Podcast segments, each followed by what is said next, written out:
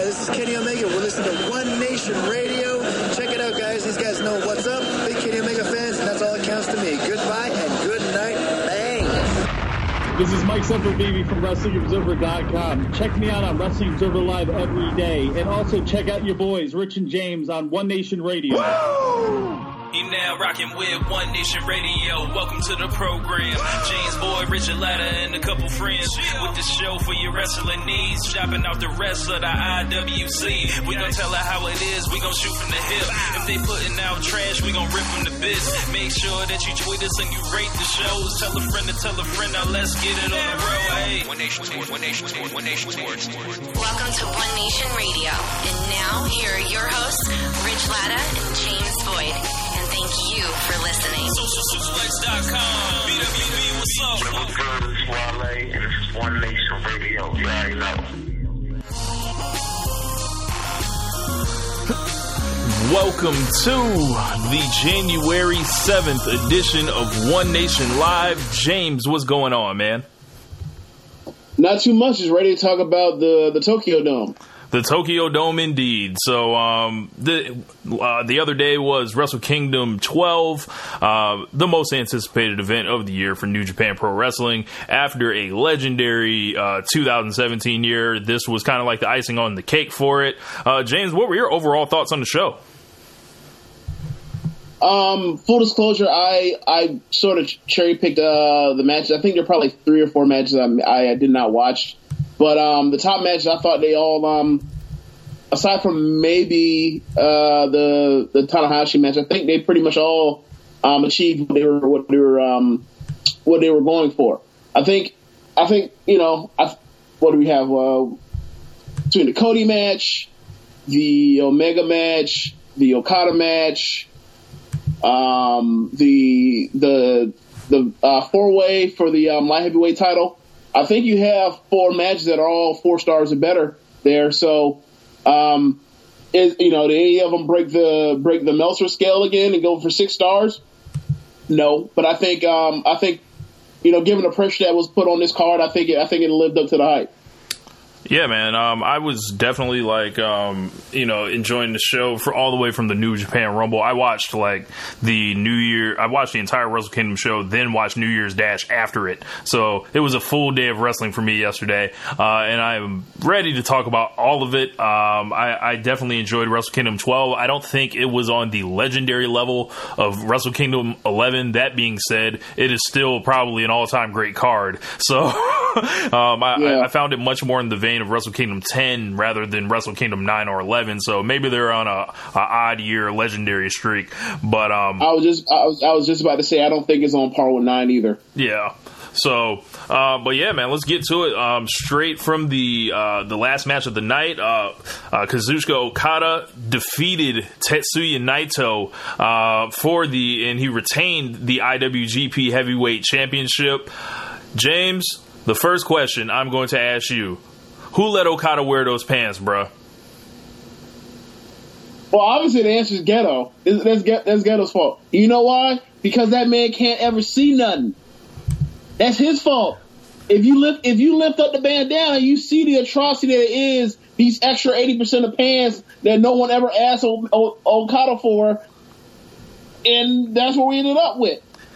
That's yeah. what we ended up. Yeah, looked, man. He looked you know, like on you know, like the face cards, like the king and the queen and the and the jack and uh on on uh, playing cards. Yeah, you know that they were like a whole bunch of multi pattern shit, and, and none of it actually makes any sense. Like, why would anybody actually wear this?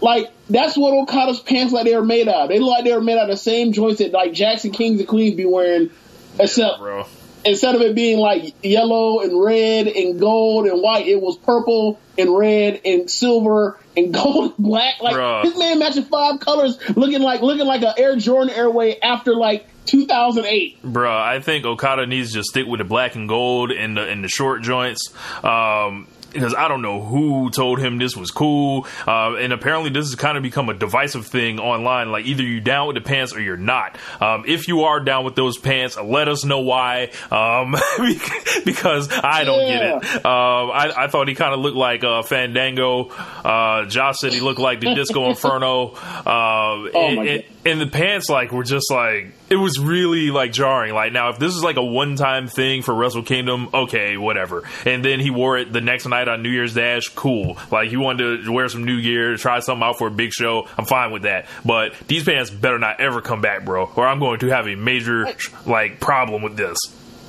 You know my, you know my biggest issue with the pants are, and like just for the record, just to state for the uh, for uh, the account, uh, I do not hate these pants or think they're like the worst thing ever. Like much like the same thing when um, SummerSlam 2016 when the crowd completely like takes away from uh, Rollins Balor because they want to shit shit on a belt. Like I did not hate these pants that much. I I just thought they they look they look ugly and that's it. That's all I really have to say about it. But you know me, I gotta get jokes off. Right. But right, that's what we're here for. Ultimately, I'm looking at the pants and I thought to myself, these pants would be perfectly fine if they were just like in the style of his typical shorts.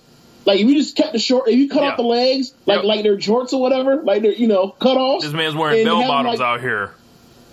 Yeah, it, it was just you know. And I said to you when I saw like I think I think maybe the situation was they couldn't make him form fitting because that material won't stretch or something, or it'll tear, or he just he wouldn't have mobility or whatever else. And if that's the case, fine. But like if that's the case, then like go with the shorts, leave the pants, leave that to leave that for you know somebody else to figure out. Uh, so so what do you what do you think of this uh, decision to, to, for Okada to retain the title? Because this seems to be uh, pretty controversial. Uh, everyone you know kind of felt like it was Naito's time. I predicted a Naito victory, but um, Yeah. it, has New Japan earned the right to uh, to do this and then not be questioned for it? Because if this was WWE and it was like a guy that people were calling the hottest star and you beat him. Uh, what you know, I, I think there would be like you know some a fire going off, but this might be the best example of that thing we call insurance um, with New Japan. So like with Naito, like you know, like what did you think about this um, whole deal? Well, well, well. First things first. I think only this podcast would, would start off the the the, uh, the main event of the of the Tokyo Dome, and then start with talking about somebody's pants and fashion, Yes. hashtag fashion, Yes. as opposed to talking about like the decision, which is one you know one of the biggest decisions in like this year in all of pro wrestling. Yeah. yeah. I um. Priorities. Okay, so when I saw it, I came from a different state. When I first saw it, I saw I was on Twitter just scrolling through, looking at stuff and like avoiding everything that said Wrestle or that was around Wrestle Kingdom on my timeline. Um, the morning of January uh, fourth. So then, and I, and I did pretty good. I avoided every single spoiler except for one thing. I saw a picture. I don't know if you even remember this, but after the match, after he hits the uh, the rainmaker to put away uh, Naito, Okada go- lean, goes over face forward Uh huh. in a in, in a prone position, and like it looks like he's knocked out cold. So somebody had a picture that I scroll around on my timeline. and All of a sudden, I see somebody have a picture of him face on the floor. I'm thinking, oh my god, Naito knocked this dude out. so I so I came to the match thinking like, okay, well I already know who won. Like this, right, you know, if you're gonna put a dude over strong, fine. Like they can always be have a rematch. They wrestled each other a bunch of times already anyway. That's fine, cool, whatever. So like I'm watching the match and I'm thinking like, where is this blow coming? Where it's like some gigantic knockout thing, and it never comes. And Okada wins. I'm thinking, oh, okay, he basically fell fell down face forward from due to exhaustion. Okay, but for me, I, I also I was really surprised by uh, Naito retaining the title. I thought that they would have. I'm sorry, uh, with Okada. Retaining the title. I really thought that they would have won with Naito um, as a new champion um, because he was so hot. Uh, the crowd was dying for him to win. Um, even while he's doing heelish things, he's spitting on Okada, and they're still going for him. Um, I mean, this is one of those. This is one of those situations where credibility means a lot. You know, if this was if this was a company with a bad track rec- record, or or a company that does not protect their championship, we would we would think this is bad. Um, like I'm trying to think. Like I think over six years, there's only been four champions, right? Yeah. Yep. Yeah, so like we're on a we're you know they're pretty. I mean, I'm, I'm sure eventually it'll be seven when you get. A, I'm sure Omega will become champion um, over the next two years or so. But they protected this belt. Um, they, you know, Okada they has put it on the line uh, and represented that belt as probably well as any I can imagine anyone possibly being able to do. Um, so if that's where you want to go, I, I, I would have did this title switch. but that's it's not my company. And like they they built up so much credibility, it's almost like, yeah, they could have done this, but like let's see what they do. And I think the the biggest thing to remember with this is under every circumstance possible, they are trying to get it in everyone's head that this guy is he's the greatest wrestler to ever live. Like he's going to turn back all your favorites. He's going to be the guy that is just going to dominate. And a, a strange parallel existed, and, and this um, actually came up between me, Josh, and Jeremy. I was like, man. Think about this. Okada's main eventing his fourth consecutive Wrestle Kingdom right now, right? And no one's mad about it. Yep this is like such a strong antithesis to uh, what's going on uh, in WWE at the moment. And I think Okada is a guy that they took a risk on when he was, you know, when no one knew, you know, what he could be. And they decided that, you know, he can do it and he immediately from day one just became the man. And if they're going yeah. to ride that guy that they've had, you know, four years of success with and who's only 30 years old, I mean, Naito's like 34, maybe 35. Uh, Omega's like the same age as Naito. Uh, if they want to stick with this guy that's younger, like, I don't have an issue with that. And the fact, like, he's already now, like, the longest reigning IWG uh, GP heavyweight champion ever, uh, it makes you think, like, now, after he beats uh, Naito, it's like, you never like you have no idea when he's going to lose the belt now because everyone's kind of circling the Tokyo Dome like yeah that's when he's going to come off it but um, as we are seeing the ace typically doesn't lose in the dome and uh, I don't I don't know how I talk myself into thinking otherwise uh, before beforehand. Um, yeah, I think I think a lot of it is um, when you when you just suppose when you just compare and just suppose both both companies. I think the main thing is like New Japan listens to their what their fan base wants. So, and the perfect example is after Daniel Bryan comes back in 2015 uh, for the Royal Rumble, and they have that match, uh, and they do the whole thing where they're putting them together or whatever else. Like, there's no fan vote to see if uh, if uh, Roman Reigns should be moved down the card and, and whatever else, and then they try over, and then they start him over, or he goes in exile in Mexico and comes back. There's none of that. It's just, oh, we have controversy. All right, we're gonna do what we want anyway. Yeah, well, you know, like it's not the same. It's not the same thing at all. Yeah, yeah. It's and, um, Grant, and this thing. If they had, if they had tried if they had tried this or whatever, and um, started over. Like you can imagine, um, like how hot Roman Reigns would be right now if he had got a chance to turn heel and then like been the most hated guy in the company and they had a chance to like earn it back. You know how much we would love, how much we would like possibly love this dude by now. Yes, it's been it's been like four years. A um, couple comments. I, I, didn't see them pop up in the uh, in my phone where we're going live from this, so excuse me if we don't see them. But I do have the laptop up. Miguel Capellan says it's smart of New Japan for him keeping the belt. He's the Cena of New Japan. I think Tanahashi's more the Cena, but this guy's yep. like he's another level. Like, like imagine if it worked out. Like, imagine if it worked out when they wanted to, um, you know, if everyone was just like kind of cool with um, this with Roman Reigns, you know, taking over for him. Uh, I wouldn't even say this. Here's a perfect example. If they had, if they had never, if they never had Triple H or whatever else, bury Randy Orton, and if Randy Orton uh, came through and gave a fuck all the time, that's what that's what Okada is for New Japan. Uh, uh, Howard said James is right about the pants thing opening the show. Of course, you know One Nation Radio. We we do things a little bit different over here. yeah, because we, we, have all these jokes uh, ready and, and uh, to, ready to unload on y'all. But um, yeah, I. Who do you think made those? Uh, Nishi or Pelle Pelle?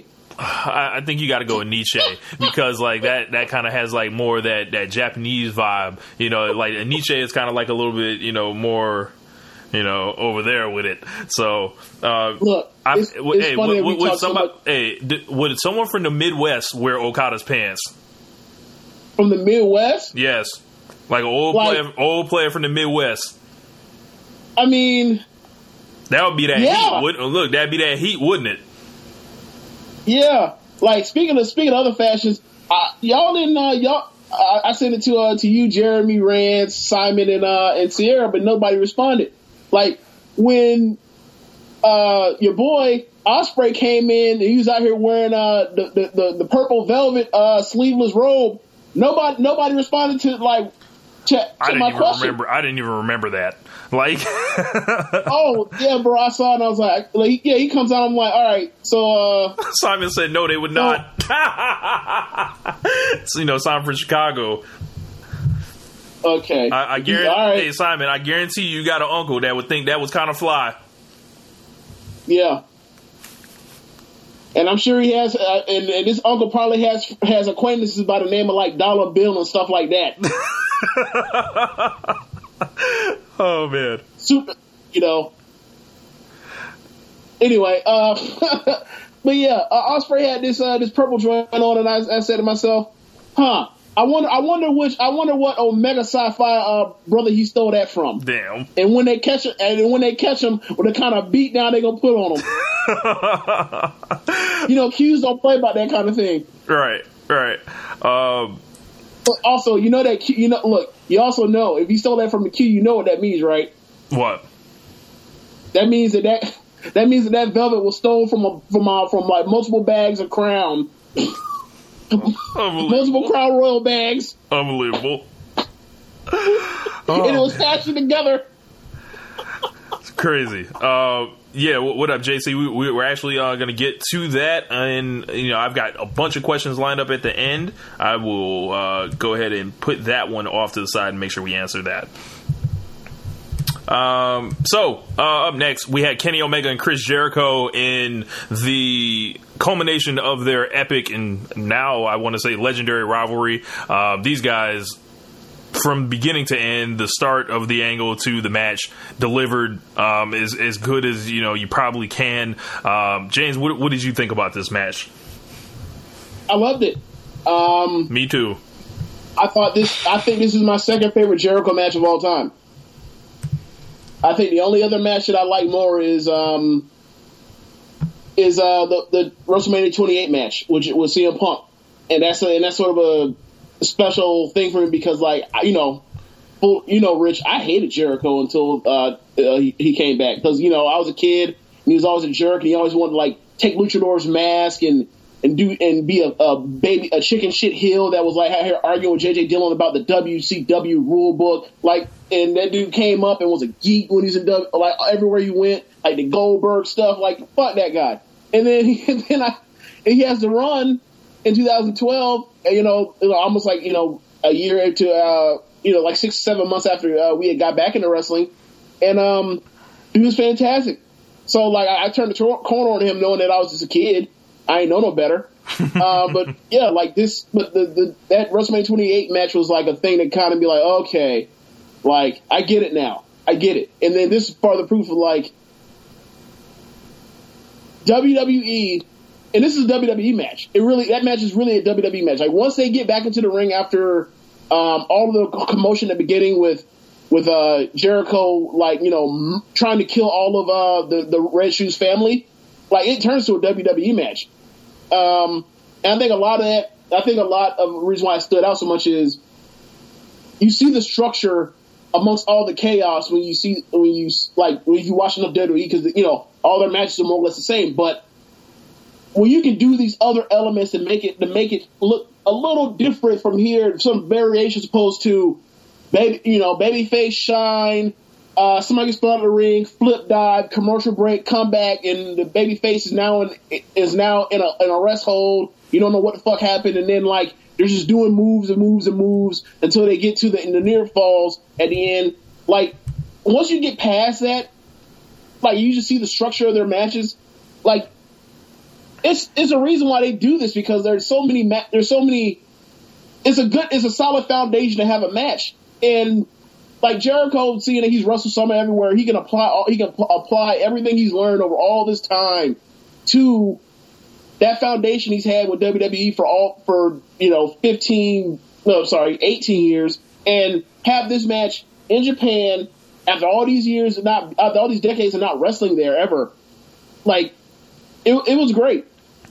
It was great. I'm gonna take it a step further. I think that- general. Like this is Sorry, I, was- I was going to take it a step further. I think this is the best Jericho match I've ever seen. Um, You know, and, and there's arguments, you know, for the Jericho and Shawn Michaels stuff, but then, you know, I think when you take into everything into account, where you have the degree of difficulty, the pressure that's on Jericho to deliver in this moment, uh, his age at the moment right now, the opponent that is basically unfuckwittable, and then you come in there and hold more than hold your own. Um, I think I don't know about you, and I might be, you know, a little bit high on this. I haven't seen anyone else say it, but I thought it was still a five star match uh, yesterday. These guys like had had three, maybe four different sections in that match. Like as you mentioned, the shit with red shoes, the fact that they did the juice, the fact that they did all the V triggers, all the uh, the the big moves, the innovative reversals and counters, the the violence, the I, I thought it was a masterpiece um, with, with, with those guys, and I think it's like you know a lot of people are asking this like, does Jericho have a legit claim to being the goat after this match? Um, I don't. Well, no. Like, I mean, the thing. Okay, so the thing for me is, I, I would give that match a four, a four and three quarters. I wouldn't give it five. I, I feel comfortable not even giving it five. Um, now, that being said, like a four seven five ain't nothing to sniff at. Like, there's only what are there even twenty? We don't on the what's last year was like the greatest year of wrestling ever. We didn't even have twenty of those. We had like what fifteen, I'm less not than that, sure. maybe? I'm not sure. I'd have to. I have to check on that, but it's it's in that range. Yeah, we had like a dozen, 15, uh, 4.75 matches. Like, ain't no stiff at. Now, um, me saying earlier about, about the WrestleMania 28 match, I think this is his best match ever, but I still have an uh, emotional attachment, a sentimental attachment to 28. But I think this is ve- his very best match. I do, I really do. This is his, um, like at, at was he's 47 now? Forty-seven. At 47, he just had his best match. After 25, 20, over 25 years of wrestling, this he had his best match. Crazy. Like, Crazy. yeah, that's that's that's that's that's, that's incredible. Like, um, I think the only thing that will hold Jericho back is like him not being the the long reigning top star. But this might be, Yeah. you know, uh, a situation where he basically takes this entire year in New Japan and he sees how hot New Japan is because there's almost no one in wrestling smarter than Jericho, right? So Mm-hmm. if he knows he has you know where he what he could do in WWE right now, and it won't really create like you know the waves that he wants. Jericho gets to look like he's doing it his way. He gets to wrestle against hot opponents right now, like he just did the thing with um, Omega. James, have you seen New Year's Dash yet? No, I have not. Or do you know I have not seen anything with New Year's Dash. Like I heard something about it's going to be him and Naito. Yes, But that's it, though. Yes, he jumped out on Naito at New Year's Dash, and then that's like going to be the beginning of his next feud. So if Jericho goes through like those big four or five at um you Mm-hmm. know in New Japan, and then comes back to WWE, you can't tell me that he's not a bigger star or a super top guy, like in the vein of of at least Triple H, at least. Oh well, here's the thing, right? So if you ask any, if you ask anybody with a reasonable amount of of, of, of wrestling background or familiarity with with pro wrestling outside of just WWE, like if you ask them who's the better who's the better wrestler, Jericho or Triple H, I don't think there are many people that say Triple H. I think most people think I think most people say rightly uh, say Jericho. But the thing is, one guy was overpushed, and another guy was, you know, for a lot of his career treated like the Miz is treated right now, except like super duper elitely talented, where the Miz is not that um, in the ring. So I, I, I think you have, I think you're onto something, especially with the uh, AJ Styles stuff.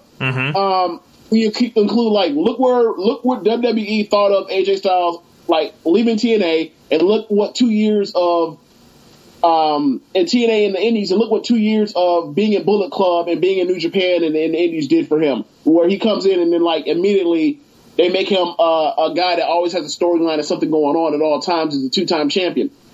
So there is definitely something to it. It's crazy that like given that Jericho's already a first ballot Hall of Famer in WWE That history. he's still adding to his current legacy. It's not no legacy Like- shit with him right now. Well, well, yeah, like you have that, and then like last year, his last WWE was probably the best, like the hot, the most popular run of his career, like the most over he was ever he ever was. Now, he's about to get like now he's about to be in New Japan for who knows how long. But like it's gonna be. I mean, the way if it keeps up at this rate, like he comes back like he might fuck around and like be like they might have to fuck around and like Give make him him, give him a run at the championship. Yeah, Yeah. Like and they can't they can't like bullshit it like they've done all these other times with him um over his year. Like he's actually like the quote unquote man. Right. And, and, that's like insane to think about, like, because you know, if you listen to One Nation Radio, if if you follow this, because you know, I scream damn near at the top of my lungs, like, we it's time to get these old motherfuckers out of here. Jericho is the clear exception to that rule, and he has been because he never really thing is- leaves. But the thing is, is we don't really mind the old guys if they have something to contribute that is of quality and is not um they just showing up. and is not and is not in spite of the uh the top talent on the current day roster. Like Jericho gets in and, and, and interacts with the other guys, and Russell has has fused with them. Whether it's AJ Styles or whether it's um, teaming with, with Owens and then feuding with Owens, or whether it's uh, uh, your boy uh, Ambrose or whoever else, he doesn't care. Yep. Like the like Batista come back for a whole time, and then literally, like he came back, he got in there and mingled up with people. People weren't enthused about him um, being the, in the main event for WrestleMania 30 because they wanted Daniel Bryan, which is like this should have been news. This should have been like you know gigantic light bulb for them going into WrestleMania, uh, going into Royal Rumble 2015, and like this wasn't gonna fly with Roman Reigns either. Who the fuck is Roman Reigns compared to Batista in WWE history? I don't know why they didn't, why they think that was a good idea, but but like when you have Undertaker who's literally only here once a year or twice a year or or does one match a year for you know now going on to what uh thir- four or five years now Yeah. when you have Triple H who like d- shoots an angle literally like now at this point he shoots an angle four months before it's even Royal Rumble time or not even that far let's say a couple months before it's even Royal Rumble time like you just sitting there like wait what I don't what, Yeah. what's going on Yeah. like Um, they're not actually a part of they're not actually a part of the fabric of the everyday product. When Jericho was there, when Batista was there, they were. It, it's it's a tough question. I, th- I think you can make that argument for Jericho. Just i i and the thing with Jericho, you know how we say like, um, yeah, you of course Yao Ming's a, a Hall of Famer. You have to add in everything he's done around the world, like you or Right. Pau Gasol. You have to add in everything. You know, like the Yeah. you know what he Tony was for his country. Tony Park. You have to add in everything. I think that's the uh, the the blueprint for the argument that if you want to make the argument that Jericho is the greatest ever, right? You have to be like, all right, who's done this style? All these different styles for all these different years, always reinvented himself and all and got out of the shadow of, of being the quote unquote next Shawn Michaels. Like he's literally he's Jericho. Like I don't want to hear that shit from anyone ever again. Like like I don't I haven't I haven't thought about that as far as the the um the Shawn Michaels comparison since like since W since like you know since the WCW or since the Attitude Era, Monday Night Wars, uh, Ruthless Aggression or early beginnings of the Ruthless Aggression era. Like, like I haven't thought about that since like since you know he was on WCW the cruiserweights or whatever. Like, or when he was Y2J. Like, I, other- past that, like I don't think there's really much of a like when I think of like when you think of any bit of like the 08 Jericho run when he's the heel or whatever, like Yeah. you don't think of like you don't think of that being Shawn Michaels at all. Like like that was like that was in the past. Like you know when he's young and he's trying to find himself or whatever else, and um or in, find himself in the business. Like that's you know that's different now. Like by that point he was already not. He's like he was already been a top guy or a, a, a main eventer for years at that point and whatever. Like he he's transitioned out of that. That was that's a whale argument. That's like that's almost like like the first couple years of LeBron. They're like, yeah, you know, he's you know he's a uh, and they compared him to Jordan. Is like, well, after like watching that dude like play for X number of years, like, can we stop this now? Like, they're not even. They're not the same thing at all. yeah. Their Um, games aren't even the same. shouts out to Chris Jericho. Definitely shouts out to Kenny Omega. Did you want to get these jokes off on Omega's outfit? Oh no, no, no! We're not. We're not done with Jericho. After watching the match, I said to you that I I thought Jericho outperformed Kenny Omega. You said that I was crazy. Yes. Why? Because it was a match with two people that that both did insane shit the whole time. Okay, okay. As opposed as opposed to last year when everyone said that Omega, that Oka- Omega outperformed Okada. You know what I meant by that. So who came out? What do you, what do you mean by that? The whole match is based on the fact that he's a fucking lunatic. He's off the he's off the hinges. He's off he's off he's off he's off the weed, off the molly, off all that. He's lost his mind. He's he's like, you know what? I'm gonna say it. He had reached Terry Funk's level of crazy during that match. He That's what I've been saying. to kill Okada. That's what uh, that's or what I've been saying, bro. He's the new Ter- like he's like Terry Funk remixed right now. Hey, bro, I, I have a I have a list of all the stuff during the match. I just rewatched it, right? All right. So these are the pros and cons of both of both performances, right? Between both of them. Like now, for the record, I think oh, I think I'm only talking. I'm only pointing out specific character stuff throughout the match and stuff that got over in the match that and small things in the match that they elevated the match that were based off of one person in particular, right? And then also and also the pro the cons of this are also things that I thought they did small things to hurt the match. They did very little to hurt this match. There are like I have four. I think I have like four or five things that they did to hurt this match, and probably like 20 things that I thought that they did to make this match even better than it would, would have been otherwise without with people that were less experienced, right? All right. So, all right, as far as Jericho, Jericho jumps Omega from behind before the bell even starts. Then, uh, then challenges the Young Bucks to a fight. Then shoves the Young Boys uh, that were restraining him in the corner. Then the match starts. Then uh, at the beginning of the match, uh, during the first uh, line or uh, during the first Walls of Jericho, uh, Red Shoes ca- or he calls Red Shoes an idiot for Condo five for a rope break in a no DQ match. Then after all the stuff when they end up outside the ring after the, the giant crash through the uh, the table onto Don Callis, Jericho uh, slaps on the uh, Walls of Jericho. He snaps because and shoves Red Shoes to the floor because uh, he was trying to make him release the Walls of Jericho in a no DQ match for the second time. Then he slaps the lion tamer on Red Shoes' his young lion son while repeatedly shouting, "Look at your son! Look at your son!"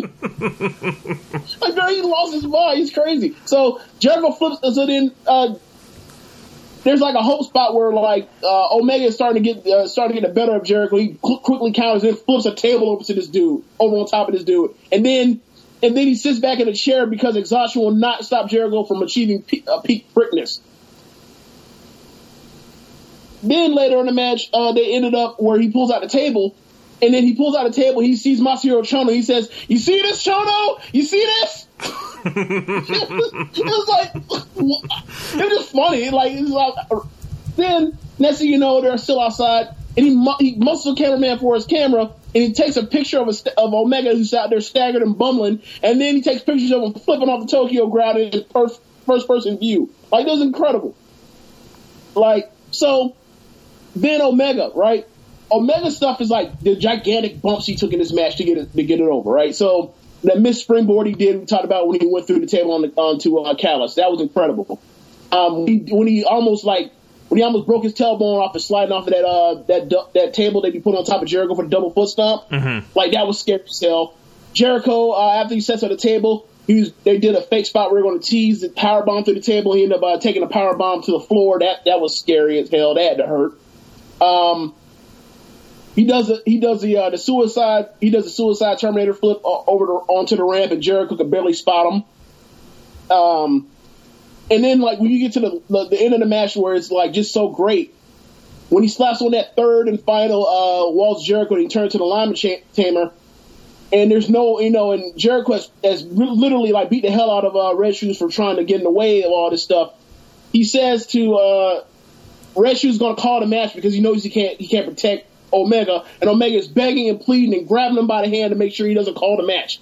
Like that was great by Omega, but Omega did some stuff in this match. I was like, what the fuck are you doing? Like the whole thing is he's a ba- he's a baby face working from underneath because Jericho's the biggest trick in the world, and he blazed in his match, and then literally on commentary, Callis says, um, Kenny has lost a significant amount of blood.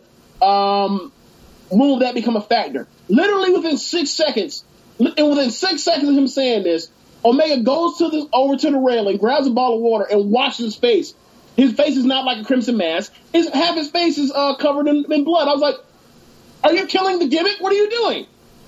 I, I didn't have a problem with that because the whole thing, like, like I don't know. I, I just didn't have an issue with that. It pulled me out of the match. I was like, what? what? Like, like imagine if you're Chris Jericho, right? One of your biggest gripes with WWE over the years, especially with the Batista thing. Remember when uh, Batista and them uh, got fined like a quarter million dollars or whatever Yes. Batista did Yes. because of blading, right? Yep. come to Japan, you're, you're fighting overseas, you bust your ass in this match, you're at, put on, a, or you're putting on one of your best performances of your career, maybe the best performance of your career. And then this prick, who does, who's not bleeding all uncontrollably, his blood, his bleeding's already stopped. Pours water on his face to stop it. Otter came out there and punched him right in his spot again to make it bleed again. I couldn't believe that. Yeah, I mean, but like Jericho did some stupid stuff too. Like he was like the third and final when he finally let go of him for the uh he let go of the walls of Jericho. I didn't they didn't make no sense. Um Omega uh the, the- I didn't like the spot he did with the uh, aerosol can. Like I like I appreciate the fact he got himself out by Mason uh Jericho, Well, but the the Young Bucks, that's their thing, and I think they left that there under the mat. Like the like it was supposed to be like they left that there in case like Ken needed it or something. No, no, no, no, no. That no, him getting him Mason was fine, but like the Dean Ambrose ish stuff, the like we you know how we always say good Dean and bad Dean. Yeah. Bad Dean would have did the aerosols can where he sprayed his pits in his in his privates. And we Oh would have been like, oh god. Like if Dean Ambrose did it, we'd been like, here goes Wacky Dean again. well, the crowd liked it. Like they they popped for it, and I and I got a good laugh out of it. That man was trying to trying to he was trying to fire up James. You know, on all fronts. But- yeah, apparently so. But, uh, but either way, we ultimately be one of the Ooh, match. Uh, uh, uh, I think yeah, it's breaking up a This little gonna bit. be 15 best match here this year. So props to both of them. They balled out. Yeah, man. Um, the next match on the card it was, and we're running like super behind now, but uh, it was Hiroshi Tanahashi and Jay White. But I think we'll be able to get through um, some of this. Was the moment too big for Jay White here? Um, the you know this wasn't received as a great match. Uh, I, I didn't think Tanahashi would lose three times in a row in the dome. Was this more more a combination of uh, Tanahashi being broke down? I say no, but uh, or Jay White's inexperience um, at this you know this this level. I think he's, he's beat up. I mean, I know he, you know, he's a psychology master, but like, there's some things where like you take, a, there's only but so much arsenal you can you can like take away from somebody, or so much, um, so many toolbox tools in the toolbox you can take away from somebody, it actually affecting how well they're able to put together, um, the, or put together, um, a piece. So. I mean, on the other hand, you do have a dude that's experienced, and that, that you know that, that doesn't help him either. But like, it just it was a good match. It just it wasn't. It was I would dare say it was a really good match. It just, it just wasn't on par with like some of the top stuff we saw on you know on on this on this card. And I mean, it really. I mean, I don't think it should have been either. You know what I mean? Yeah. Like um Jay White there's something about his face to me. It just looks weird. It's like it's like he just looks like a kid. Like he needs to like grow some facial hair. He needs to like get some roughness or you know some toughness in his face a little bit. He needs to look a little bit more weathered for that whole switchblade thing to really connect with me. Right, but but do you disagree with like we have four we have four of the matches we put on here we think are all going to be great. Like, do we need do we need um, Ace to come out here like beat up as he is to come out here and try to hurt himself even more? I mean, that's just what this dude does at, at at this point. Like he's already wrestled so much on the bicep where he can't fix it anymore. Um, How to long me, he- the, he- how long was the match? it was 19 minutes and 56 seconds.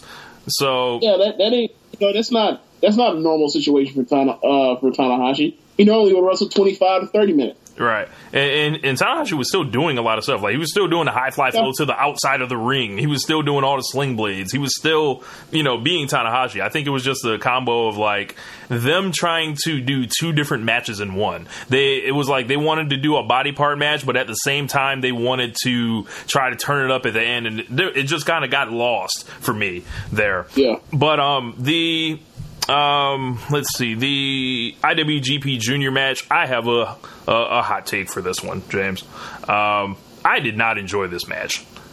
It was. What? I did not enjoy this match, and you know, I that match is incredible. That's some of the that's some of the best sequencing you'll ever see anywhere, ever. nope, nope, nope.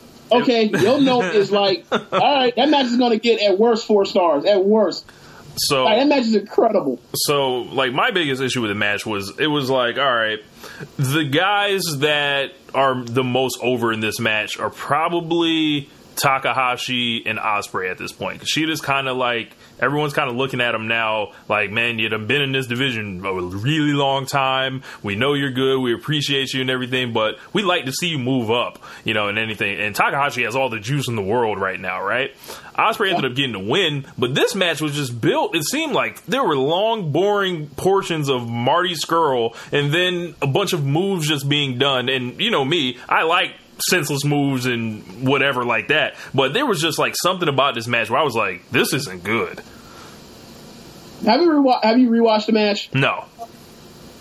I suggest you rewatch the match. Like I don't. Okay, And Marty Scurll's boring so for the record. There's a lot everybody. of stuff. Huh? And Marty Scurll is boring everybody for for the record. Go ahead. I wouldn't call him boring as much as I would say that he was clearly the person person was supposed to be the downer in the match.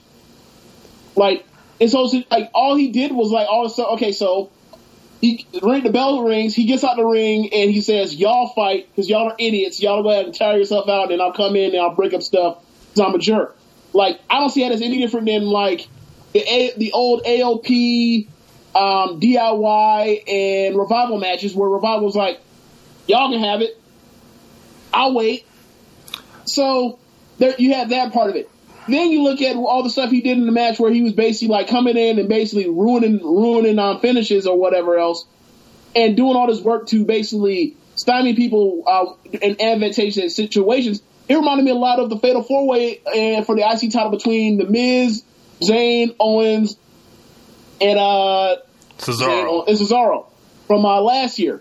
It was like the same exact character work. So like, and that match was great because of the Miz doing that kind of stuff. So, and I I enjoyed it. Like, I I I, I just ain't with you on this one, bro. I think you need to rewatch this one. Like, Yeah. I love. This, I- I think- I didn't love this match. Like, it was the greatest thing ever. But like, I thought this match was a four star match. Like I thought, uh, like I didn't feel like I was seeing something special like I did last year with Takahashi and Kushida. I felt like the time, the only time the crowd really turned up uh, was when Takahashi was getting on offense, and that was like right before the match was about to end. And he's the guy with the juice, and they didn't even feature him at all. So I don't know, man. It, it just it, it was a swing and a miss for me. Well, it is a Japanese. It is a mostly Japanese crowd, and, and the and the person they made like the superhero in this match was Ospreay. So there is something to that. But like for me, from my perspective, because I'm not like I'm not Japanese. I'm not. I don't watch New Japan like that. Like I know of Ospreay. I know of all these guys. But so like to me, they're all stars. So like I wanted to see them, and like Ospreay did some incredible stuff. So I was in into it. And like I, I don't know, man. Like I thought the spot. I thought the spots where I thought the spots that, that Scurll did where he's breaking people's uh, fingers or whatever, where he got his fingers, he got his own fingers broken after doing that to other people. I thought that was, I thought that was poetic. I thought that um, the situation where he ties up Takahashi after he breaks the other hand, where he basically like, you can't do this because your other hand's broken, um, so you can't even get through all this tape. So you just stuck here for a while. You're in timeout. Like I thought that was great. I thought Kushida, um, basically doing all the stuff that Takahashi that Takahashi had done to him over the last year. I thought that was great. I, I don't know, man. Like, I mean, the psychology I was off because you know is those guys is all all of those flippy dippy guys as you, as we like to joke, jokingly say, and it's four of them, so there's no really time for anything to breathe really. But other than that, like. There was a And point in that where doesn't like, I had me no at idea who was going to win, and I, I thought it was I thought it was great. Like, and they did a lot of stuff in there, like um, from a uh, timing perspective that I thought was really really difficult to do. And they pulled it all off. Yeah. Um, the next match, uh, Hiroki Goto and Minoru Suzuki in a hair versus hair uh, death match, essentially for Yeah. for the uh, Never Openweight Championship. This was a motherfucking war, and up to this point, this is my Amen. favorite match on the card. These guys. Like Goto was bleeding from the mouth. Uh, Minoru Suzuki ended up having to shave his head. I really got into this one a lot. It was like the strong style match of the night. It was. I felt like Ishii was proud backstage watching it. I have a question. Yeah. is there any reason in particular why you called it a, a hair death match or a death match? Um, that that's just how it's listed on Wikipedia. Oh, okay, well, I, I have a reason. Like once you said it, I know I was a death match. Because you would have died Well, from any of that shit happening to you. nope, it's a death. It's a death match because uh, Minoru Suzuki, after cutting off that hair and, and uh, throwing it down and looking pissed that he had to do that, he's going to kill Goto. Hiroki Goto will be will no longer be with us. Like going into 2019, that will not be a thing. Like that man is going to that man is going to pay for what he what he wanted to brave uh, brave bravely do. It's it's going to be the end of him. Yeah, I, I thought Goto was like um, he came off like I've I've said in the past like Goto isn't the guy to bet your money on, but he's a guy that I think everyone just wants to see do well because he's so good, but there's just something missing from him. But he gets put in these situations, Wrestle Kingdom after Wrestle Kingdom, to deliver like third or fourth from the top and and solidify like the greatness of the show. And I feel like he comes through every single year, and definitely uh, shout out to him. Um, Yeah. And, I mean, and also RIP because like you finna die. Like you, you are not, bro. I'm telling you. Like after watching that with Suzuki, like with uh, with each with um Minoru Suzuki, bro. Like you don't want no smoke with that dude. Like No. there are guys like like I mean there is Jer- there are heels like Jericho who are you know they're they're pricks. They're mean. They're they're unlikable guys like Jericho uh, performance uh, at, at Tokyo Dome this year. There are guys that you think are tough, tough as shit. Like, but there are very, very, very few guys that aren't like that aren't like Kane um, at the start of his at the start of his gimmick, where like you you think like this dude is put on earth just for just to be like his his whole gimmick is to be evil and cruel. Yeah. Like he's not he's not like yeah there's there's some toughness there or whatever else, but like that dude is cruel and mean, and like you gonna pay and bruh he gonna pay for this. So um, I don't know if you heard, Suzuki has moved on to target Tanahashi for the Intercontinental title um, going Oh forward. So we're to be seeing Suzuki and Tanahashi, and he's to be going after Tanahashi's legs at this point now. Those matches, So, are gonna, those, yeah, those matches are gonna be great. He's, bruh, you know the times of types of holes he's gonna put on that man's legs and arm. My God, yeah. So um, I'm not sure if you've seen like the tag match, James. So I'll fly through that. Um, that one was I did not. Okay, so that one was um, like a an awesome heavyweight tag team match, and usually this is the part of the show where I either get tired or anything like that. That didn't happen for me this year because uh, Lance Archer and Davey Boy Smith, uh, they are like six six six foot seven guys doing every single great big man move of the last thirty years uh, together and doing and, and combining it with awesome double team work, and then uh, the Los Ingobernables guys were fighting from underneath most of the match and finding a way just to survive it. I bid on a lot of near falls. I really enjoyed that match. Um, and then there was the uh, gauntlet uh, for the never. hold on real quick. Yeah. Yeah, man, like I'm never gonna like Lance Archer, am I? No. Like when he came out to the ring, When he's throwing all that water I- I- around, spitting. he's nah. throwing water on people and spitting on people. I was like, nope, I'm I'm not even watching this. I'm not even gonna do it. Like that dude has heat with me. That's that's bullshit. I ain't I ain't spent all this money for some damn New Japan uh, to- Tokyo Dome tickets. You just spit on me. Fuck out of here. Yeah. Yeah. Um, Kota Ibushi and, and Cody Rhodes. Uh, did you see this one, James? Oh yes, I love this match. This is my here. this is my favorite Cody match. This includes the, the this includes the uh the uh the long the Long Beach match with Okada. Like all all of the all of the cheating, all of the cheating. It, it was great. It was Uh, great. I was, Go ahead. I was glad to you see. want me to? I have I have a rundown if you want me to go through the rundown of it. yeah, that that uh, that'll work. Okay. Uh, uh, we start with the entrance of Cody, and Cody is, is behind uh, Brandon, who looks into the cam- dead in the camera and, and says that uh, we are the best. And if you don't think that I am the best looking um, woman in all of professional wrestling, you're a mark. Yes. He's fantastic. Like, it's just something about. you're a it's just simple mark. about. It's just about people like talking to the ca- like talking to like the direct camera and talking shit that I just appreciate. I don't know what it is about that. That's like Tupac. Spin the camera. anyway, so we start the match uh, with a lockup uh, into a bunch of running spots that end with Cody in a seated position, narrowly escaping a head kick and a standing moonsault. Um, Cody then uh, they uh, they give each other space, and then Cody then uh, proceeds to flick off uh, Ibushi and with a with an arm crank where it progressively gets uh, more extended the finger. And I need that as a GIF because it was incredible. Um, yeah, Ibushi hits a, a hurricanrana, and Cody ends out ends up out on the floor. Um, Ibushi lands a plancha, but ends up landing on Brandi too.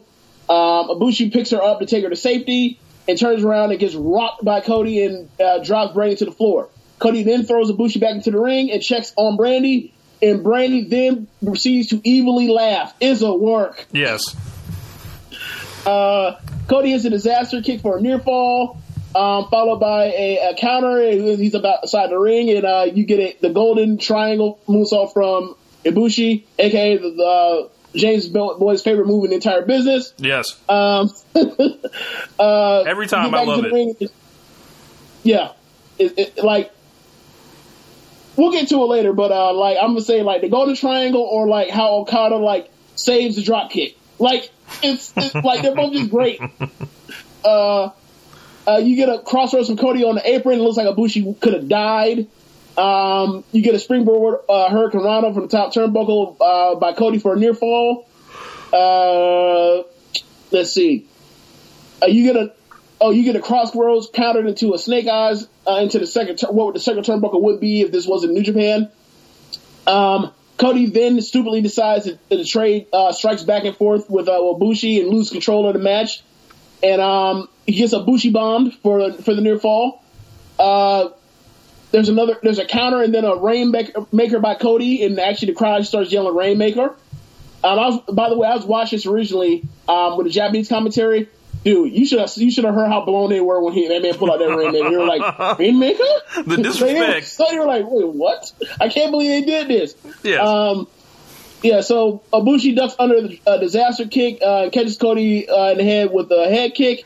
Uh, he goes behind for wrist control, uh, big knee. Cody uh, throws a headbutt to the gut and uh, goes for another rainmaker. Ibushi ducks under and throws a modified German suplex for a near fall. Ibushi still has waist control and switches that to wrist control, hits the big knee, and then lands a Phoenix splash for the pin. Four stars. yeah, I get, uh, I I get might- four I stars might- as well. I'd have to watch it again, but I was on the border between four and four and a quarter. So Yeah, I love the match. Yeah, I thought it was like the perfect example of mid card excellence or lower card, like on a on a big show. Um, this is right there with Seth Rollins and Randy Orton at WrestleMania 31. This is uh, Chris Jericho and Christian. This is Jericho and Shawn Michaels. This is all those matches in one. Um, and Brandi Rhodes came out there looking like a bag of money. Um, in the dome, and she made history out there. James, did you know that she's the first African American woman to appear at a Wrestle Kingdom? So, shouts out to her. I, yeah, look, I mean, you know what? Ain't too much. I'm, I'm gonna just stop because there ain't too much stuff we can. I, I personally feel like we can talk about Brandi Rhodes without like going to be like, yeah, bro, she's fine. So let's just let's just move on. Let's just move on. yeah, man. But uh, yeah, Cody Rhodes and uh, like he, you know, I've been definitely uh the more critical of Cody Rhodes, like the, in most of uh the uh, Social Suplex Right. Podcast Network, and I definitely think he stepped up here and improved a lot. Yeah. Um, I'm. You know, he his his great matches were with Okada and Ibushi, so he was able to hang in there. And so I think you got to give him uh, give him his props, and I'm looking forward to see what he does next because um, yeah, go ahead. Yeah, it, I mean, like, I mean, that's all great. We even praise upon this dude, but like, regardless of like whatever happens with him, um, in the ring in the future, whatever else, and if he like, you know, he stays strong in in, uh, in front of the New Japan audience or whatnot, regardless whatever happens with him, he's still a winner because goddamn, look at Brandi Rhodes. Yes. Good lord. let's, just, let's just move on. And if you ain't down with that, you're just a simple mark. Yeah, yeah. Oh man! And then of course, uh, how could we? Uh, I mean, I don't care about the uh, never open weight match. So the Young Bucks defeated Roppongi 3K, and I thought this was an excellent opener. Um, the Young Bucks basically, I think they did a match to stick the middle finger up at their detractors, right? And then did enough like young Bucky and stuff to to make Oh, sure. like, like like like constantly bumping into each other. Yes. Like Yes. they did, they did like one like uh I want to say like a suicide dive and one suicide dove right into the other one. I was like, you idiots! Like Yes. y'all love doing this stupid stuff in y'all matches. Yes, like like they did all the the funny stuff. They did all the super kicks. They did uh, all all the talking and selling out. Like the Bucks are.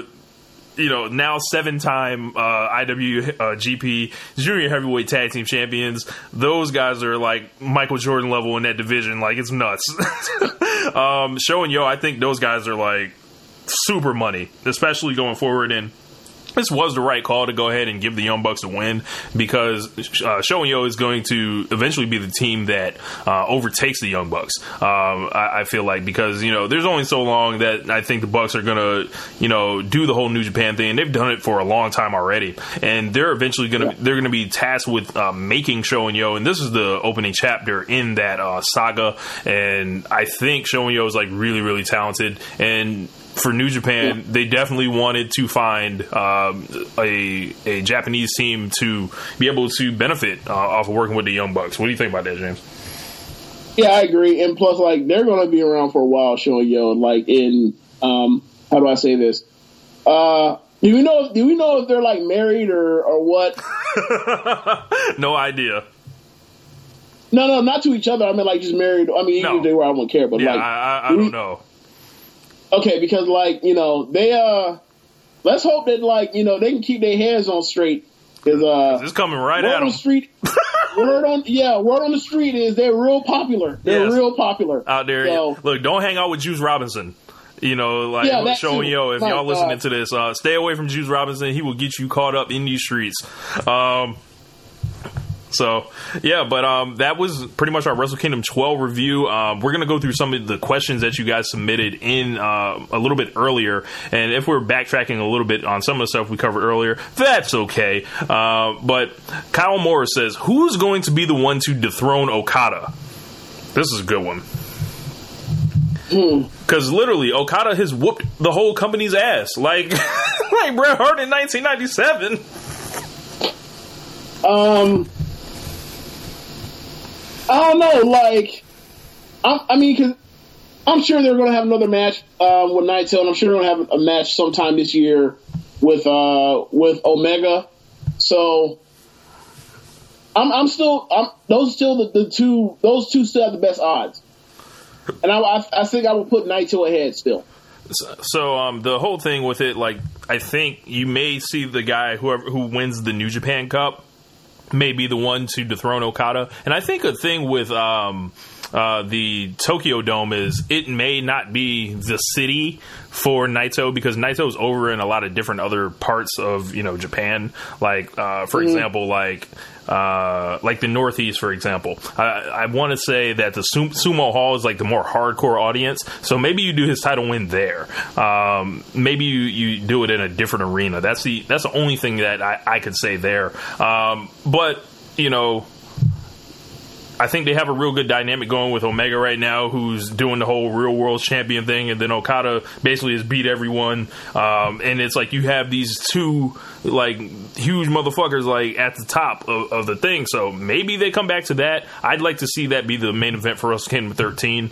Um, but uh, next question comes from Tom Gambardella. He said, "Who's your pick to win the New Japan Cup?" So that's right into it. So I think I'm going to pick Naito to win the uh, New Japan Cup after he gets done with Chris Jericho. If they grow back to that that soon, uh, I'm going to pick Naito because uh, you know Omega still has a U.S. belt on him. So until he you know either gets rid of that or it, they just decide to say screw it and do title versus title, uh, I'll go ahead and and put my chips on the most popular guy in New Japan.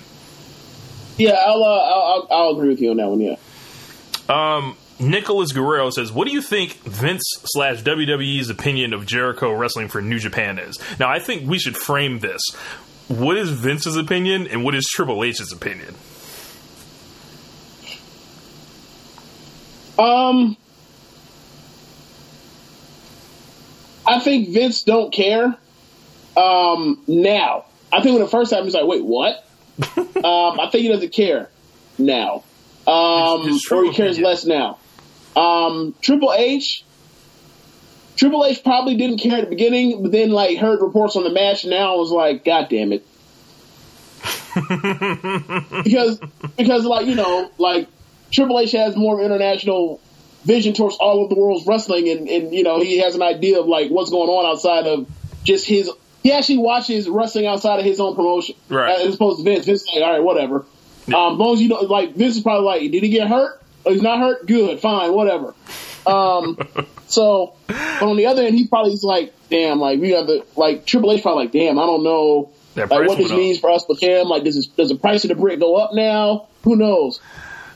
Yeah, I, I think Triple H um, is looking at. You know, there's always been like that that sneaky thing with him and Jericho never really uh, being on the same page as each other. So I I think you know it'll be one of those CM Punk Triple H situations. Like, oh yeah, good match, and you know that that Triple H voice. Uh, but you know, Triple H will you know do his Triple H things. Like, can you believe that bastard went over there and did that? Um, but Vince, you know, I think Vince realizes um, there are, you know, ways for him to benefit off of this. So, you know, as long as Jericho doesn't come back, you know, lesser of a performer or injured or anything, I think he's okay with it. Jeremy says, "What do you think about the decision not to put on Naito, even though he's red hot right now?" I'm giving him the benefit of the doubt, but I was surprised they didn't they didn't pull the trigger. Um, now, I mean, granted, it's New it's, it's, it's New Japan. Um, the top guys stay top guys because wins and losses matter. Um, and they, and they and they book guys to be stars, and he's going to be a guy that's always going to be booked strongly, even if he does lose to one guy.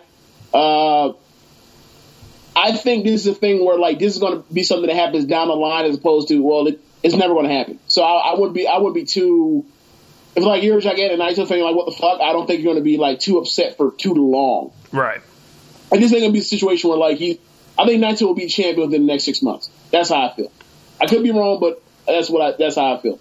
Yeah, um, I think that Naito, um, it's really unfortunate for that dude. And I've heard people make the point that the story wasn't him actually winning the title from Okada in the Tokyo Dome, but the fact of just getting to the main event uh, itself because it was taken away from him before. And now that he has that monkey off his back, whatever. That's I feel like that's something folks are just kind of telling themselves. Um, to, You know what that sounds like to me? yeah, what? That sounds like if, if uh, CM Punk actually had, in fact, uh, been in a triple threat at WrestleMania 30, uh, 29 and been like, yeah, you know, all I want to do was the main event. That's all I ever wanted. Or whatever. I was like, okay, sure. Sounds good. I don't believe you. You need more people. Also, um, that would be like CM Punk trying to tell his friends that it was a good idea for Triple H to come out of retirement and beat him, and then go back into retirement. So, Yeah. um, who do you think will take the Intercontinent? Switching to a little bit of WWE talk, we got some questions here. Uh, what do you think, or who do you think will take the IC belt off of Roman before WrestleMania? Vacant. Vacant. Unbelievable. Yeah, that, bro, like, second he won, the, the second he beat Miz for the IC title, first thing I said, I mean, the first thing I said to anybody I can remember was, this man, this is going to be WrestleMania 6. Champion versus ch- look, champion versus champion, and they're gonna pretend, and they're gonna pretend that uh, that Roman Reigns is over as, as the Ultimate Warrior was in, ni- in 1990, and then let's like, go ahead with it, and then like, and then make him a new guy, and then he'll vacate the belt because there's no point of having double title matches, and Oh they'll, they'll have God. a tournament from there, and the Miz will probably win it back. Oh my That's, what, god. that's exactly what's gonna happen. Oh like, my I'm not, God. like, I'm pretty sure that's what's gonna happen. I- I'm Miz is gonna you. win it back after all this, like I- I'm five months you. from now. I'm with you. Uh, I, I could definitely see them doing that. Uh, you know, the greatest intercontinental champion of all time against. yeah, and, and this is and, and like this is the thing that bothers me. Or this is the reason why like um, me and you had got into it a couple of weeks back about like arguing over whether the Miz was um whether Miz was the greatest Intercontinental champion of all time.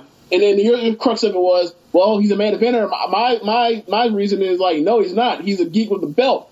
And the thing is, like, and this is this is like a thing that's happened over the last 20, uh, 30 years. No, yeah, no, like 25 years. The Intercontinental title went from being um, only like, trying to think, like from when, when you start from Mick Foley won the title, right? Because they started hot shot, they started moving the, ta- the the the, the WWE championship WWE championship around like a hot potato. Um, started in 98, 99 ish. So Right.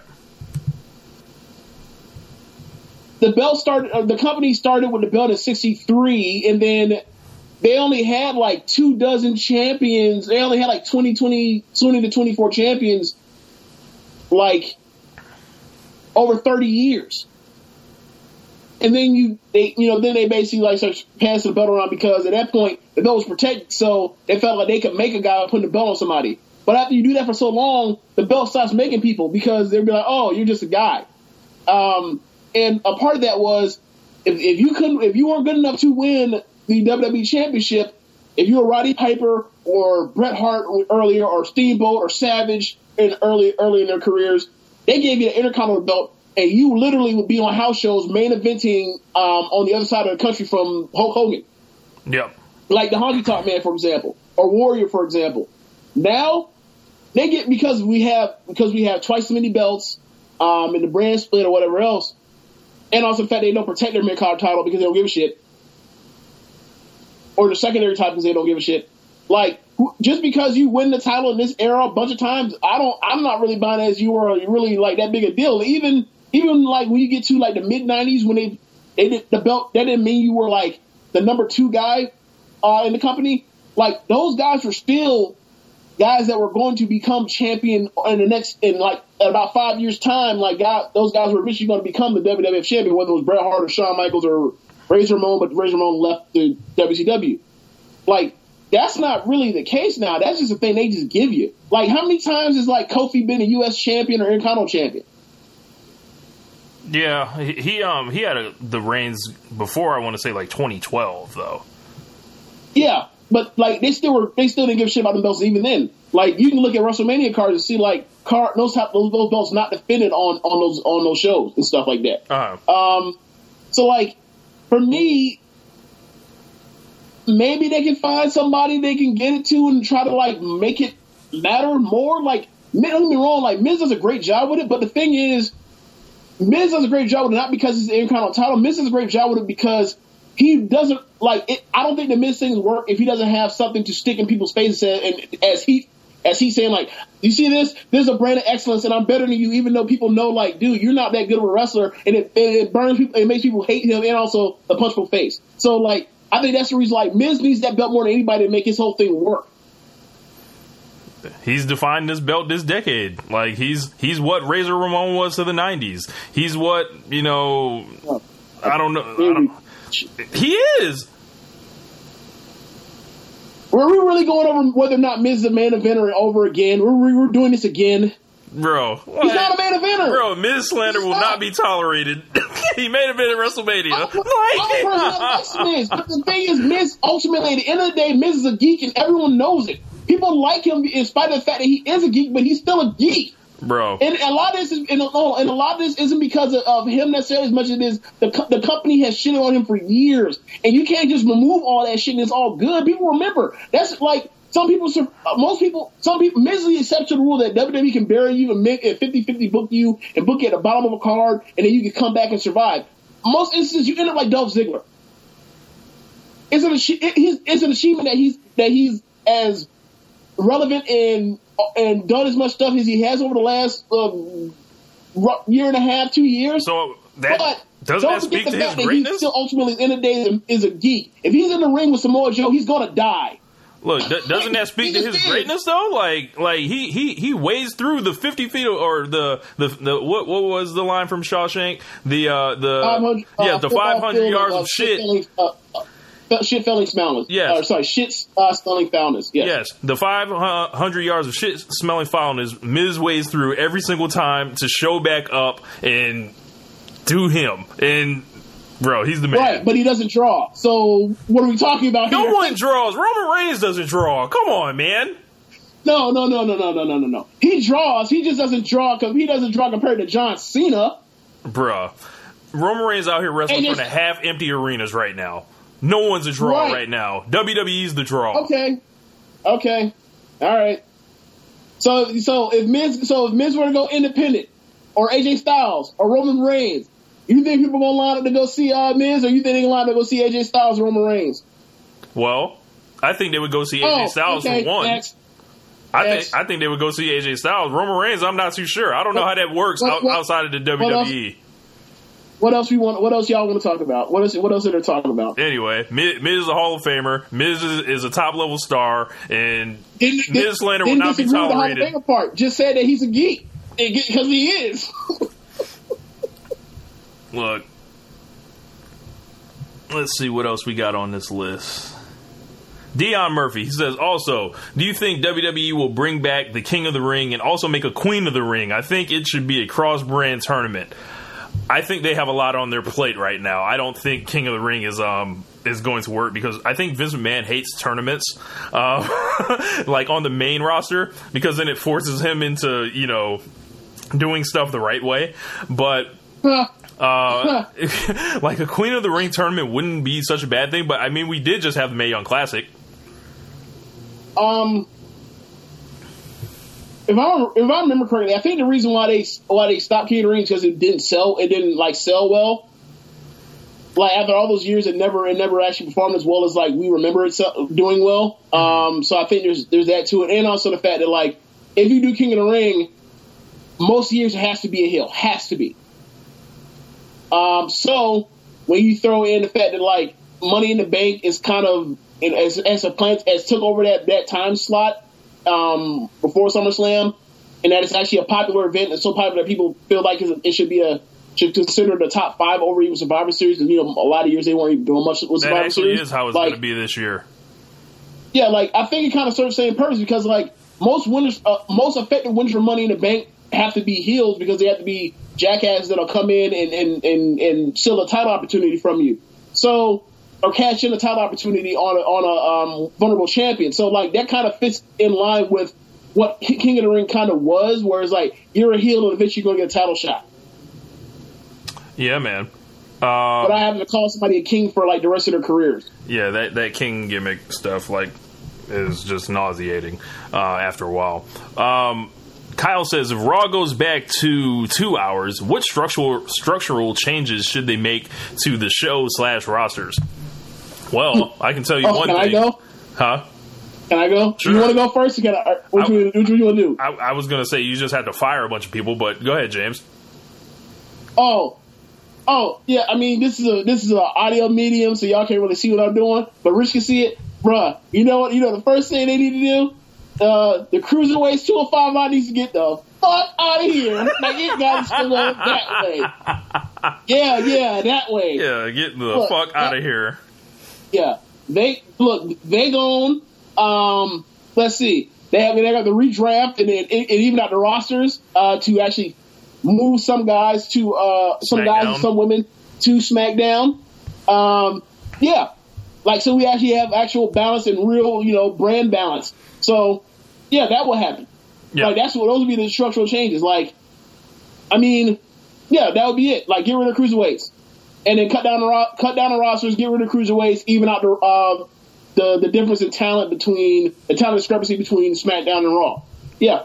Yeah, dude's getting fired. Uh, looks like we got to one of those questions Oh, earlier. also, also, get rid of the overrun. No need for it.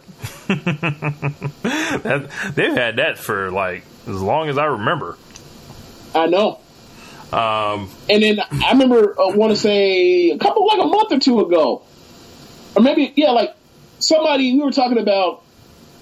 I had mentioned why don't why the hell do they always have to have an overrun? It makes no sense. And then somebody said to me, "Well, you know, supposed to goose the rating for the next show coming in." I was like, um, "For the network or whatever, because it makes the number look good." Okay, so why not go to four hours then? That's what I said. It's like if you if that's what your concern is, then go to four hours or five hours of Raw because you're just trying to dominate the whole entire primetime block. If it's that big of a deal, like if, if not, then like how about you like you know lower this and let us have a, a better a better quality show? yeah, man. So the uh, the last question, I think we got to Brian's uh, question uh, a little bit earlier. Basically, he said if Roman um, won't enter and win the Royal Rumble, how does he get to Mania with Brock? Uh, either the last to fall to, in a title match in the Chamber, or the winner of a number one contenders match in the Chamber. I think you could go with that. Uh, but either way, title versus title uh, is probably um, how it's going to go down. I, I think James told me on that. Uh, Simon will uh, will be answering the last question for Simon today. He says the best and worst outcomes for both Royal Rumble matches. Man,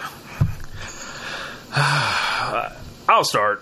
Um, so for the women, my, my worst case uh, outcome would be Ronda Rousey coming in and winning the Royal Rumble, and WWE completely whoring themselves out for her, uh, in in spite of all the women that are there um, that doing this you know thing, and especially like someone that they already have, like Shayna Baszler, who I think you know. It, is where it's at, and you can use Ronda somewhere else, and you don't have to make your whole roster bow down like the West Side Connection um, to her. Um, and then, like the worst outcome for me, like in the men's, I think you kind of have to go with John Cena, don't you? I mean, nah, like the worst case. Uh, Or okay, Roman so Reigns? I can't one of those think- two. I can't think. Of, huh? It's, it's either John Cena or Roman Reigns. Yeah, that's what the next one. Like Roman Reigns is a worse idea than John Cena. Um, for the women, the worst case scenario for the women. Jeez. Uh, Mandy Sachs. Okay, worse than Dana Brooke. Yeah. Hey, look, at least That- Mandy okay. Sachs is an absolution. No, but Manny Sachs is like, oh, you look kind of, sort of like Trish Stratus. So Trish Stratus in her prime. So like, we'll put you out here to like be Trish Stratus all over again. Except like, maybe you do become a good worker, maybe you don't. We don't know. But right now, you're not good. So they basically You have nothing going for you except for you're, you're standing around Paige. Yeah, so they Roman Reigns her. Well, Roman Reigns did a little bit more than Manny Sachs, uh, a little more, a lot more than Roman, than, uh, than Mandy Sachs ever did uh, before his push. Oh, Like we like like come on now, you gotta admit like Roman Reigns was pretty was, was a pretty entertaining guy in the Shield. Like the Shield was a pretty good act. Like let's not let's not like just treat like yeah you know all right. What about like the last? Seth and What Dean about? carried Roman Reigns and then like Roman Reigns had literally nothing going for him and then they made a champion. Like it's not like he was Jason Jordan. All right. What about the last? Had nothing going for him. What about the last six months uh, of 2014? when, when they were when they were like digging that man into a deeper hole every week, uh, without even knowing it. Well, that's their fault. Like they shouldn't. have They should have when he was hurt for the hernia. Should have come off TV. They shouldn't have been doing be, uh, satellite conference link ups, progress reports. Like like we care like as if we actually gave a fuck that much about about Roman Reigns.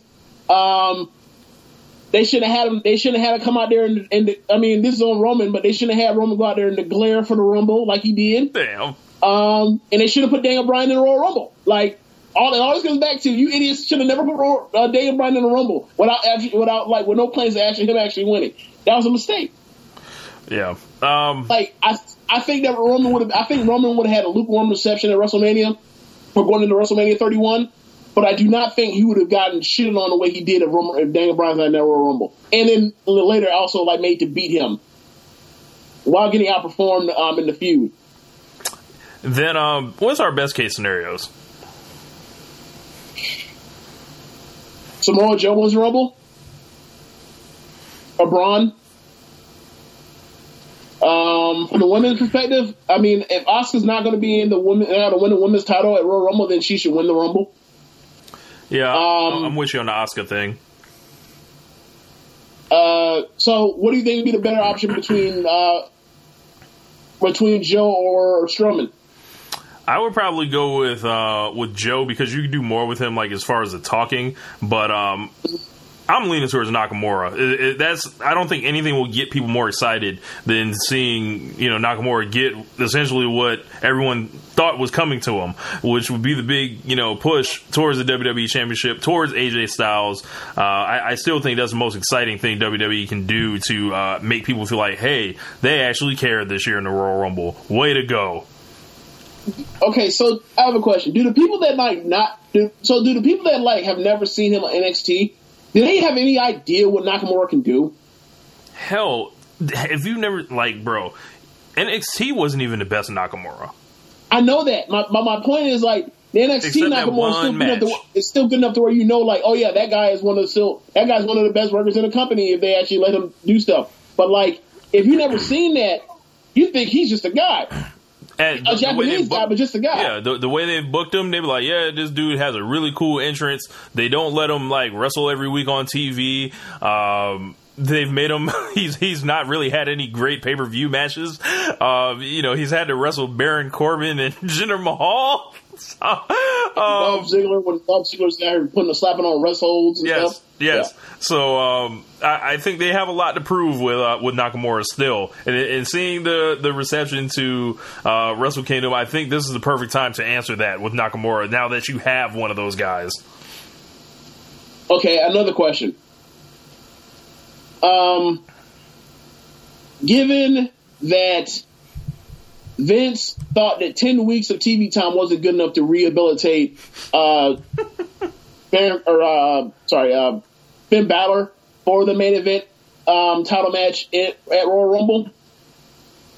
Do you think that Vince would look at Nakamura and then think, yeah, I can get that dude over in what would that be like uh 10, 11, 12 weeks? You think for WrestleMania title match? Do you think he believed that too? I think the fact that he's on SmackDown would probably help him in this situation because I feel like Vince only cares about Raw.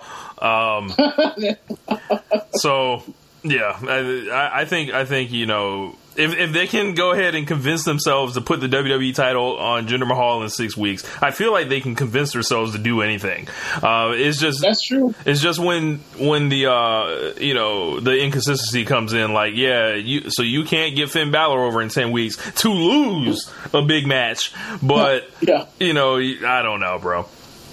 But yeah, that, that that's pretty much uh that's pretty much it uh, for for uh, everything here. Uh, what did you guys think of Wrestle Kingdom 12? Let us know. Uh, make sure you guys subscribe to the Social Suplex Podcast Network. Make sure you guys also check out One Nation Wrestling or One Nation Sports. You can type that in. I'm not sure like how it's listed, but that's like a short form like uh, three to five minute podcast that um, I just started on the Anchor, uh, you know, FM channel. If you have a smartphone, like everyone and their mother, download the Anchor app. Find me on there, Rich Latta, and you can get all these uh, these you know updates that I drop throughout the week and um, everything like that. Make sure you check out the One Nation Wrestling YouTube channel and check out all the other shows on the Social Suplex Podcast Network, the Ricky and Clive Show, and also um, I'm sure these guys are going to have a great show prepared. Um, is uh, keeping it strong style, and they'll have that full Wrestle Kingdom 12 review in a little bit more depth than we did, and then the SMC podcast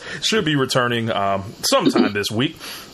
But um, yeah, James, you got anything to add before we get up out of here? Oh yeah, since you mentioned uh Kiwi the Strong Style and Jeremy and Josh, uh yeah man, so like y'all was planning on watching New Japan on Thursday and whatever, and then y'all didn't even like let me know about it after like we had plans to watch it later and later in, uh, in the week. All y'all right. just going like so put the so, screws so, to me. so Jan's about to blindside me on air, right? So the whole deal was like Josh had asked me if I wanted to watch it. I was like, uh, all right, I'll think about it. You know, I might do that, but I didn't ever confirm, you know, like whether I was going to do that or not, and then I didn't even end up going. Gotcha. So you, so you was, so basically, like you were like Hamlet, thinking like, should I screw over James or should I not? And meanwhile, the other, uh, meanwhile, And- and I thought and he was Josh gonna call like, you. Yeah, fuck James. Yeah, screw that guy. We put the knife right in the back. You were uh-huh. like, you were, you had a knife in your hand. and You sitting there looking like, well, plug, like scratch while looking at it while contemplating like, hmm, I wonder if I should or not. Okay, okay. Yeah, man. Um, and also, um, I got I got music up on iTunes and Apple Music. You guys can go find it. You can just type in Rich Latta. You'll see it pop up. Um, Family Music Life is due to hit uh, all streaming services within the next couple days. So um, stream that, buy that. You know, however you want to do. Uh, support your boy. I'm trying to quit my job and uh, everything like that. And um, yeah, um, that's gonna be it. Peace. Later. Say goodbye to your credit card rewards. Greedy corporate mega stores, led by Walmart and Target, are pushing for a law in Congress to take away your hard earned cash back and travel points to line their pockets. The Durbin Marshall credit card bill would enact harmful credit card routing mandates that would end credit card rewards as we know it. If you love your credit card rewards, tell your lawmakers hands off my rewards. Tell them to oppose the Durbin Marshall credit card bill.